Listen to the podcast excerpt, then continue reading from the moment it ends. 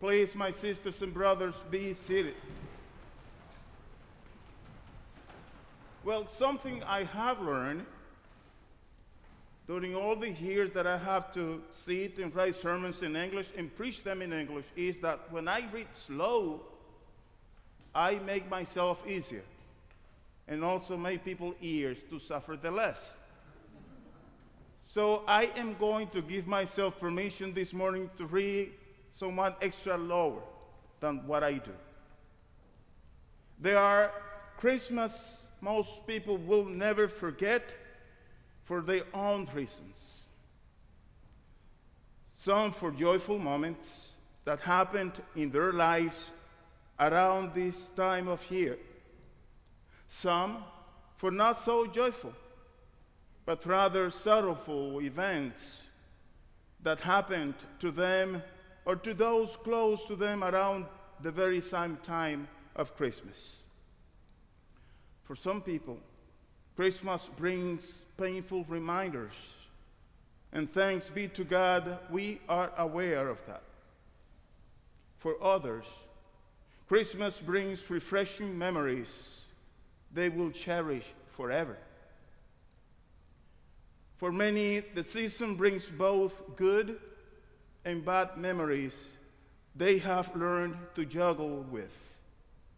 Sometimes, by entering the full joy of the season for something as simple as listening to a song or looking at a photo. Whilst revisiting these memories, an individual can feel the sadness of no longer having that person alongside them, making the holiday season feel a little bit empty. But they may also feel the happiness of having been able to share that memory with them. Feelings of comfort surge while reminiscing. Both good and bad memories are not absent in the story of the birth of Jesus. And it is okay to experience one or the other, or both together. Joy and grief are nested together in the story of the incarnation. Mary experienced both in the night of the birth of baby Jesus.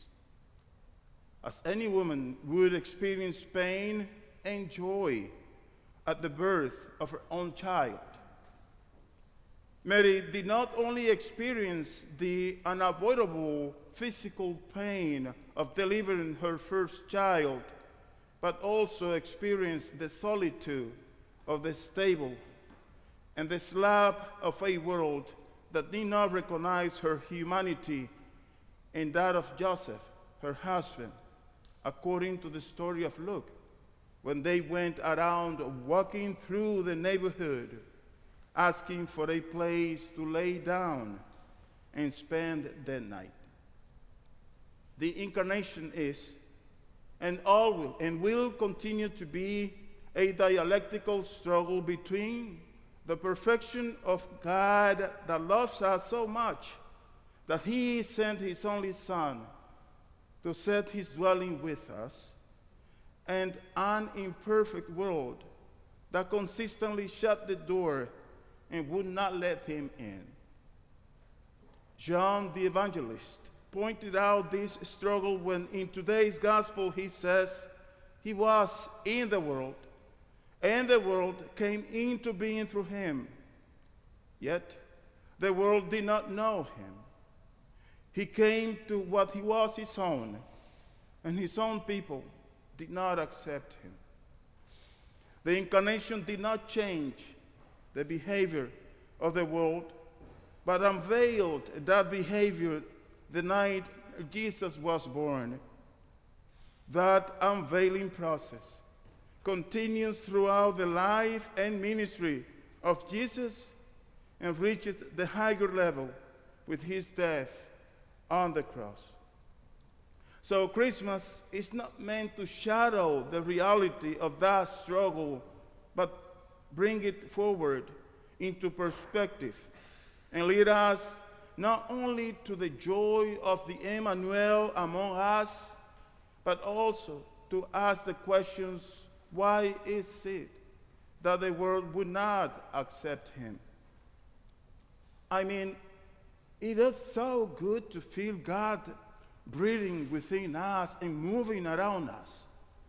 Who would not want to have that experience?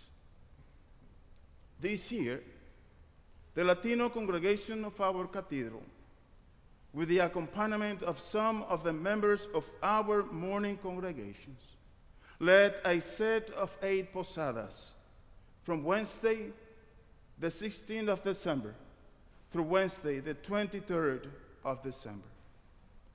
Due to the pandemic situation, we decided not to make each one of them, we decided to make each one of them a virtual event.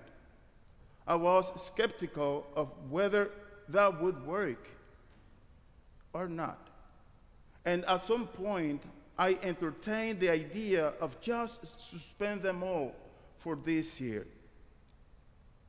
You see, Posada is one of these things we do that need the people around each other, walking and singing together, going from one house to another, asking for an in for Mary, Joseph, and son to be born baby Jesus.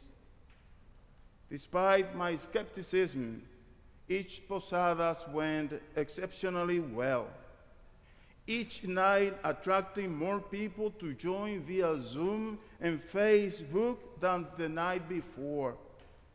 It is amazing the way such simple structure and simple melodies have the power to keep that many people together, joining online for that many nights in a row. There is something special my sisters and brothers, about Las Posadas that transcends culture, tradition, time, and generations, and even challenge a pandemic that the one we are living through. The fundamental theology of Las Posadas reveals the search for a path to welcome God into this world. Las Posadas are not just a gathering of people to simply walk and sing repetitive melodies. Las posadas are not just for breaking piñatas and sharing delicious foods, which is true.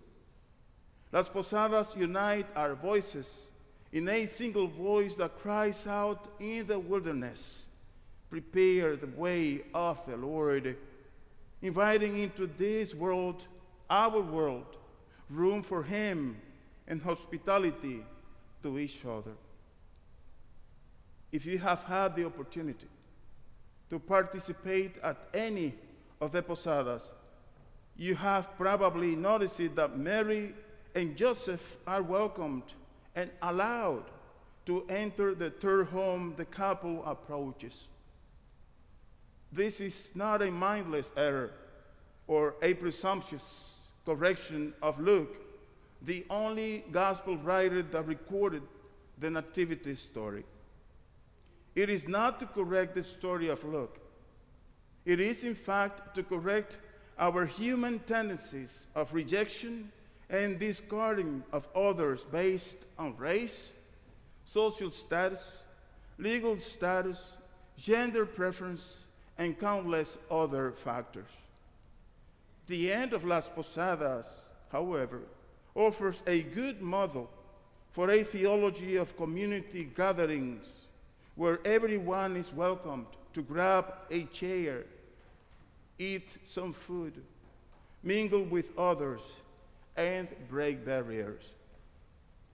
This model is perfect for Mary and Joseph, and for many that, like them, go around knocking on doors, many of which remain closed. That makes all of us participating in Las Posadas a people on a mission whose objective is to find a home for Jesus in this world and to make of this world a big home where everyone belongs.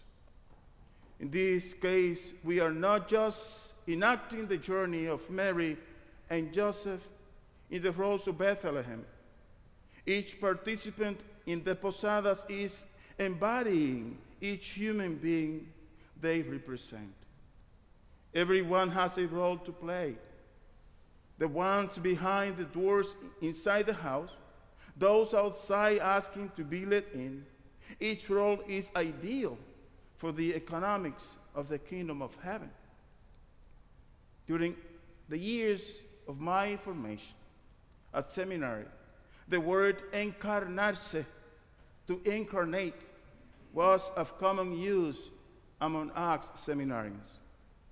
Our liberation theology professors explained that in our context, it means to embody the people who serve, we serve in their sorrows and in their joys, especially the neglected, the people in disadvantage, and the marginalized. In other words, to become one with them.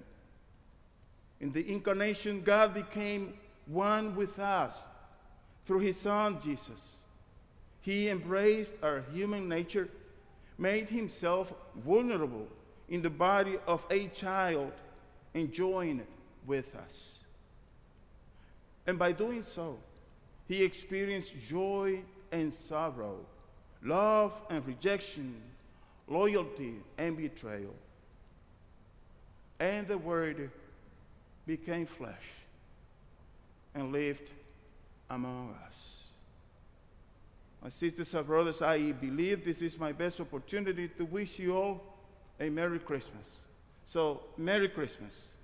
Feliz Navidad.